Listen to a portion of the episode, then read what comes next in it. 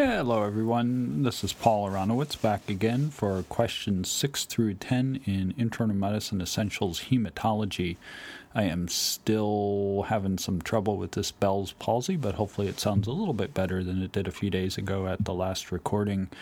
I am also on call this weekend with my team, so it is possible I may get a page in the middle of this session, and I apologize for that if I do. I'm seeing lots of nice patients this weekend, and my resident may be calling me to discuss a few of them. So, starting with question number six. A 77 year old woman is evaluated for anemia that has developed over the past year. She is asymptomatic and is active and able to engage in her usual activities without shortness of breath or excessive fatigue. Medical history is significant for hypertension and hyperlipidemia, for which she takes lisinopril and atorvastatin. On physical exam, temperature is 36.7 degrees centigrade, blood pressure is 137 over 78 millimeters of mercury, pulse rate is 88 per minute, and respiratory rate is 17 per minute. Body mass index is 19. Cardiac examination reveals an S4, and the remainder of the examination is normal. Laboratory studies reveal a hemoglobin of 11.4 grams per deciliter, leukocyte count of 6,200 per microliter, platelet count 225,000 per microliter, mean corpuscular volume of 90, reticulocyte count of 0.8% of erythrocytes. Ferritin is 187 nanograms per ml. Iron is 78 micrograms per deciliter Iron binding capacity total is 356 micrograms per deciliter. Creatinine is 1.5 milligrams per deciliter. The peripheral blood smear is compatible with a normochromic normocytic anemia. Which of the following is the most likely cause of this patient's anemia? A. Advanced age. B. Anemia of inflammation. C. Iron deficiency. Or D. Kidney disease. And once again, those choices are A, advanced age, B, anemia of inflammation, C, iron deficiency, or D, kidney disease. I will give you a moment to contemplate that. So the answer here is actually D, chronic kidney disease. So this patient's uh, anemia is most likely secondary to her kidney disease. As you will recall from your preclinical years, erythropoietin is produced in the kidney, and kidney disease is associated with an underproduction anemia caused by renal cortical loss. So, the anemia of kidney disease is usually normochromic and normocytic with an inappropriately low reticulocyte count for the level of anemia present. Because remember, if you don't have erythropoietin being produced, you can't stimulate the bone marrow and ramp up those reticulocytes. So, patients with minor increases in serum creatinine levels may have reduced erythropoietin levels. Uh, however, before attributing the anemia to chronic kidney disease, you have to think about other potential causes of the anemia, as they obviously did in this case. The usual evaluation you do is a complete blood count, which is how you would discover they were anemic to begin with, with erythrocyte indices, an absolute reticulocyte count to see if they're quote unquote reticking or not, a serum iron and total iron binding capacity, or TIBC. You do percent transferrin saturation, serum ferritin, and you'd exclude gastrointestinal bleeding uh, depending on the clinical setting, of course. So, as far as uh, um, the other uh, answers here, uh, I think it almost is never the correct answer to blame something on someone's age. So the prevalence of anemia does increase with age, uh, but usually these patients will have some other associated disease process, such as chronic kidney disease, as in this case, or they'll have iron deficiency or an inflammatory state. Ascribing anemia to advanced stage, as I said, is usually not going to turn out to be uh, to go well for you on an exam. Uh, anemia of inflammation is associated with a normal or low serum iron level, a low TIBC, which it was not in this case, as you'll recall, and an elevated serum ferritin level, which it actually was in this case. Uh, so that was in the differential, but because the uh, TIBC was not low, this was not anemia of chronic inflammation. Uh, and an iron deficiency is associated with an elevated TIBC and reduced serum ferritin level. So this patient has a normal serum iron level, TIBC, and serum ferritin level, so that made iron deficiency highly unlikely and improbable. So the key point in this question is anemia due to kidney disease is caused by an underproduction of erythropoietin and is usually a normochromic and normocytic anemia associated with an inappropriately low reticulocyte count for the level of anemia present. So, jumping on to question number seven here. A 32 year old man is hospitalized because of a two day history of acute pain in his back, chest, and extremities, along with nausea and vomiting. The pain has not responded to oral hydromorphone therapy. The patient has sickle cell disease and has been hospitalized twice in the past year for similar problems. On physical examination, temperature is 38.7 degrees centigrade, blood pressure is 130 over 80 millimeters of mercury, pulse rate is 104 per minute, and respiratory rate is 20 per minute.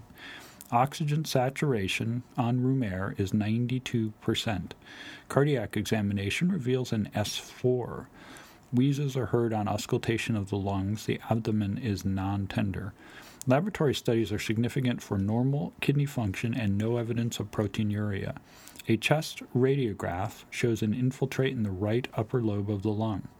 Treatment is started with intravenous 0.9%, or otherwise known as normal saline, patient controlled morphine, ceftriaxone, azithromycin, and an inhaled beta agonist. Erythrocyte transfusion is also begun. Over the next three days, the patient's symptoms resolve. Which of the following is the most appropriate long term management of this patient's sickle cell disease? A. Captopril, B. Hydroxyurea, C. Prophylactic penicillin, or D. Recombinant erythropoietin. And again, those choices are A, captopril, B, hydroxyurea, C, prophylactic penicillin, or D, recombinant erythropoietin. So contemplate that a moment and enter your answer. And your answer should be B if you got it correct. Uh, so the idea here is to diagnose and appropriately uh, take care of acute chest syndrome. Uh, and these patients with acute chest syndrome will likely benefit from long term hydroxyurea therapy. So, acute chest syndrome is the most common form of pulmonary disease in patients with sickle cell disease and is also a major cause of morbidity and mortality. I've seen different numbers for this. Uh, it's lower than it used to be, but I've seen as low as 10% and as high as 30% in some settings. So, you really have to be aggressive in treating this particular entity in patients with sickle cell disease. So, therapy with hydroxyurea augments levels of hemoglobin F, which inhibits intracellular polymerization of hemoglobin S, reduces the number of acute pain episodes in patients with sickle cell disease by 50%, and decreases the frequency of the acute chest syndrome by 40%. So, in one nine year follow up uh, study from a, a two year multicenter double blind randomized placebo controlled trial showed that hydroxyurea use was associated with a 40% reduction in mortality rates in such patients. Daily oral hydroxyurea therapy is indicated for patients who have three or more acute pain episodes yearly that require inpatient parenteral opioid therapy. So that's not even with chest uh, acute chest syndrome. We're talking about just with um, pain crises. So if they have two or three a year, uh, hydroxyurea therapy is indicated.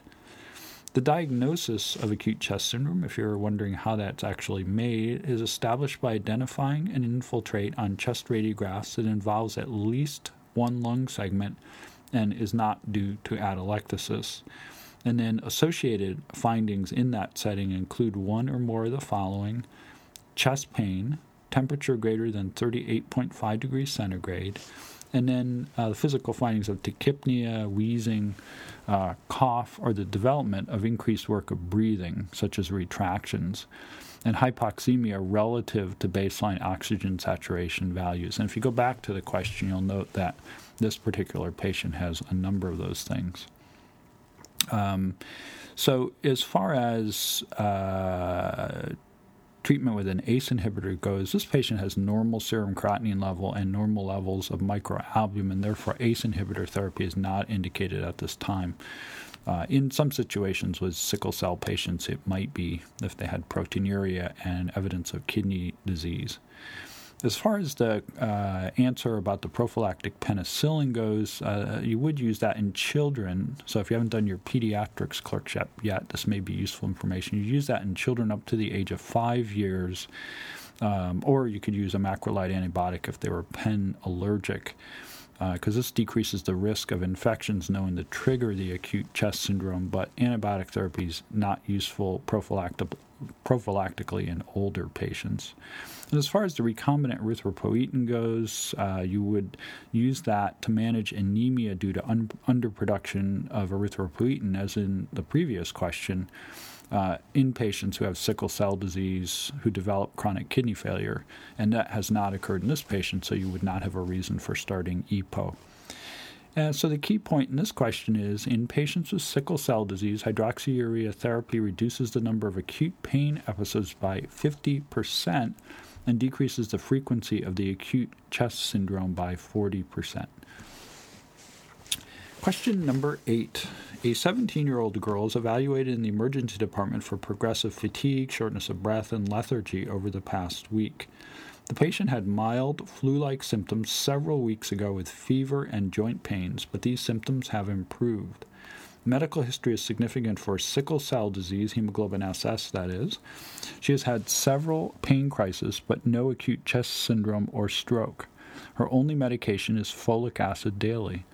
On physical examination, temperature is 35.7 degrees centigrade, blood pressure is 96 over 55 millimeters of mercury, pulse rate is 114 per minute, and respiratory rate is 22 per minute.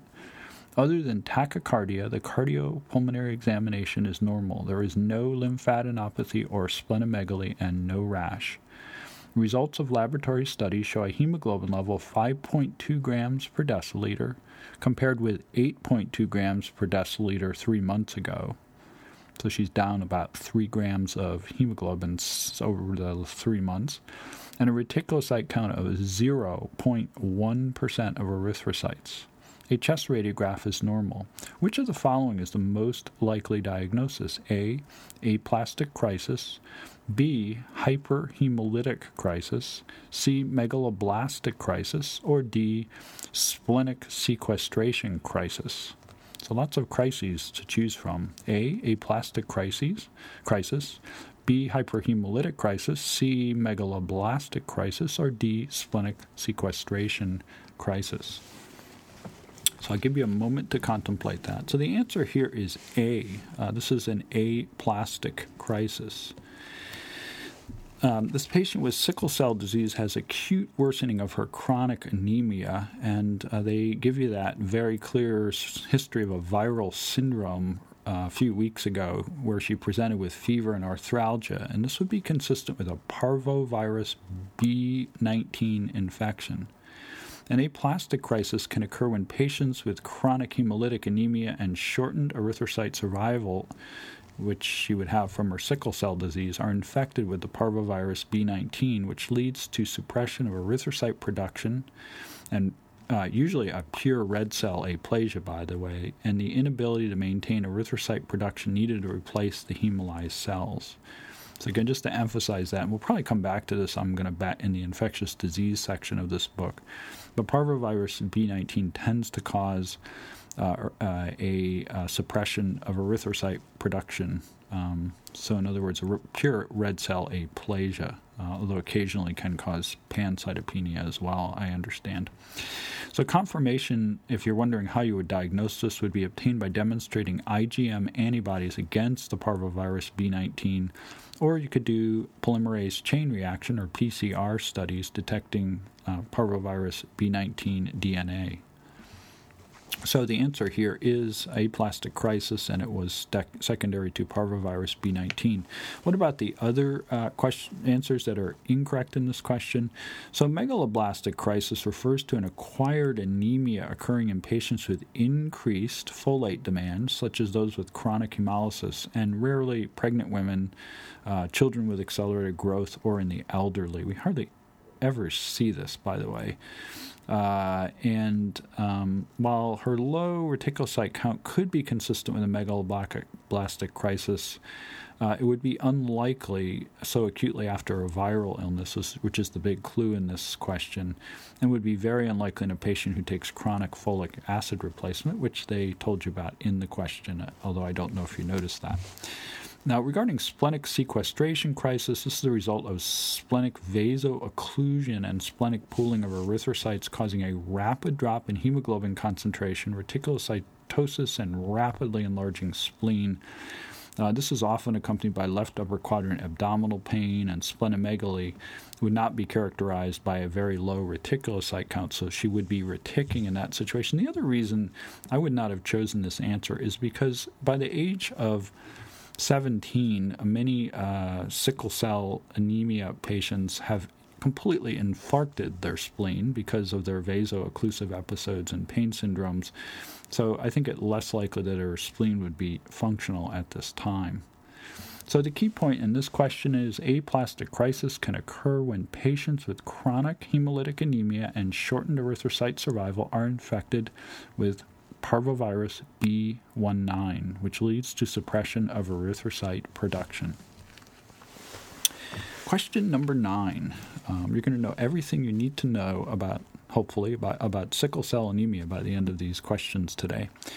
A 19 year old man is admitted to, the, admitted to the hospital because of sickle cell pain crisis. Over the next 48 hours, he develops worsening dyspnea, chest pain, and fever. What could be going on there, you ask yourself? On physical examination, temperature is 38 degrees centigrade, blood pressure is 123 over 65 millimeters of mercury, pulse rate is 118, and respiratory rate is 22 minutes and is labored. Oxygen saturation is 86% with the patient breathing oxygen, 6 liters per minute by nasal cannula. There is no jugular venous distension. Cardiopulmonary examination discloses decreased bilateral breath sounds at the lung basis, but no crackles or S3. There is no peripheral edema. Results of laboratory studies show a hemoglobin level of 4.9 grams per deciliter, a reticulocyte count of 4.4% of erythrocytes, and a leukocyte count of 6,900 per microliter with a normal differential. Chest radiograph shows multi-lobar infiltrates that were not present on the admission chest x-ray. Broad spectrum antibiotics are begun and incentive spirometry is initiated. Which of the following is the most appropriate additional treatment? You'll get this right if you are listening to question number seven. A. Erythrocyte transfusion. B. Fluid bolus. C. Furosemide. Or D. Hydroxyurea. Again, answers are A. Erythrocyte transfusion, B. Fluid bolus, C. Furosemide, or D. Hydroxyurea. Actually, maybe question seven won't help you with this. Let's see how you do.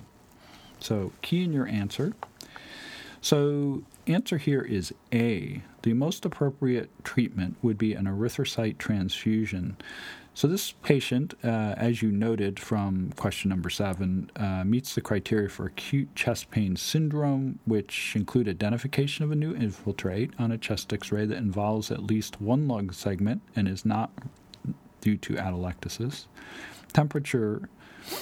Uh, which is greater than 38.5 degrees centigrade, tachypnea, wheezing or cough or labored breathing, and hypoxia relative to baseline O2 saturation values.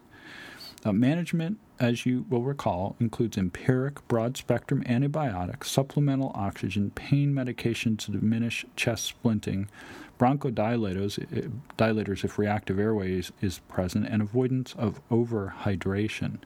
Erythrocyte transfusion is indicated if the hypoxia persists despite supplemental oxygen, and, has, and that has occurred in this patient. So you would want to give him erythrocyte transfusions for his anemia Erythrocyte exchange transfusion may be preferred if the hypoxia continues to progress despite the erythrocyte transfusion. So, regarding the other answers that are incorrect, a fluid bolus wouldn't be indicated in this patient because he does not have hypovolemia or hypotension in the question. Um, you probably would still give him uh, maintenance IV fluids um, to keep him euvolemic if he's not eating well. Furosemide uh, would be helpful in someone who is hypervolemic, uh, but there is no clinical evidence to support the diagnosis in this patient. And furosemide induced hypovolemia would be, you'd want to avoid that because it can lead to increased sickling of his cells. Hydroxyurea is effective, effective, as we talked about earlier, for decreasing the incidence of acute chest syndrome over time, but is not indicated for treatment in the acute setting. So maybe you went for that answer um, and not for the erythrocyte transfusion, but hopefully you got this correct. It would be erythrocyte transfusion. So, key point in this question is that management of the acute chest syndrome in patients with sickle cell disease includes empiric broad spectrum antibiotics, supplemental oxygen, pain medication, avoidance of overhydration bronchodilators as needed, and erythrocyte transfusion for persistent hypoxia despite, despite supplemental oxygen. And last question in this question set is question number 10. A 38 year old woman is evaluated in the emergency department because of severe diffuse pain. The patient has sickle cell disease. She is treated with hydration and opioid medication for an acute pain crisis. Her pain is significantly relieved, and she is subsequently admitted to the hospital. Three days after admission, she continues to have significant pain in her right hip that is only moderately relieved with pain medication. On physical examination, temperature is 37.1 degrees centigrade, blood pressure is 128 over 75 millimeters of mercury, pulse rate is 85 per minute, and respiratory rate is 12 per minute. Cardiopulmonary and abdominal examinations are unremarkable. There is tenderness to palpation over the right hip and marked pain on passive or active range of motion of the hip. She is unable to bear weight on her right side. Results of laboratory studies are significant for a hemoglobin level of 9.7 grams per deciliter and a leukocyte count of 5,500 per microliter with a normal differential. Which of the following is the most likely cause of this patient's persistent hip pain? A. Avascular necrosis, B. Osteoarthritis, C. Osteomyelitis, or D. Rheumatoid arthritis. Again, those choices are A. Avascular necrosis, B. Osteoarthritis, C. Osteomyelitis, or D. Rheumatoid arthritis. So, key in your answer there. The answer here is A, which is avascular necrosis. This patient has avascular necrosis, which is a very common complication in adults with sickle cell disease in whom repeated vaso-occlusive crises lead to infarcts and degeneration in the marrow containing bone. Uh, AVN most commonly affects the femoral and humeral heads and may be asymptomatic and identified only radiographically. Symptomatic AVN of the hip can be extremely patient, uh, painful in patients, which I've seen a few times myself with sickle cell disease. Treatment is typically similar to treatment of pain crises and includes hydration and appropriate analgesia.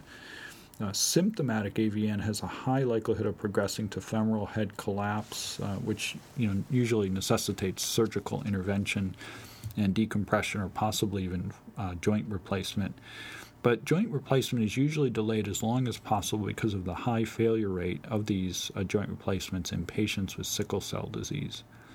So the answer here is avascular necrosis. As to the other uh, incorrect answers, uh, osteoarthritis in multiple joints occurs in patients with long-standing sickle disease, but that would usually be over time, uh, be unusual in this young patient, and it's also a single uh, joint um, and is a little too acute and severe to be osteoarthritis. Uh, patients with sickle cell disease and AVN are also at increased risk of osteomyelitis because of areas of necrotic bone and splenic dysfunction. Uh, sort of a little key point here would be that uh, one of the things they can get is a salmonella osteomyelitis, actually. The clinical presentation of AVN and osteomyelitis may be similar, although this patient's persistent pain following an acute pain crisis and as you noted in the question, lack of evidence of active infection suggests AVN is the most likely diagnosis over osteomyelitis. They would give you more indication like elevated white count and fever and so forth and so on if this was osteomyelitis. And finally, uh, if you've done your rheumatology questions to date from the rheumatology section, you would not have answered rheumatoid arthritis. You're giving this patient two diseases, but it's also unlikely because involvement of only one hip without in, involvement of the metacarpal phalangeal joints and the PIPs and all that uh, would be unusual presentation of this disorder and in this particular patient. So, the key point here is that avascular necrosis results from repeated vaso-occlusive crises causing infarcts and degeneration in marrow containing bone and most commonly affects the femoral and humeral heads. And just sort of a little free caveat here, free, I don't know, pearl, I guess you could call it. Uh, other situations where you may see this type of presentation with avascular necrosis is in patients who have been on and off large doses of steroids, such as patients with severe asthma and so forth, and also in uh, patients who are chronic imbibers of alcohol. They can also develop avascular necrosis of the hips. So keep that in your radar screen if you get a question like that or see a patient more likely in real life. That's even better if you can make the diagnosis and treat the patient. Thank you very much. I hope you enjoyed these five questions, and I'll be back soon with questions 11 through 15. Have a great day.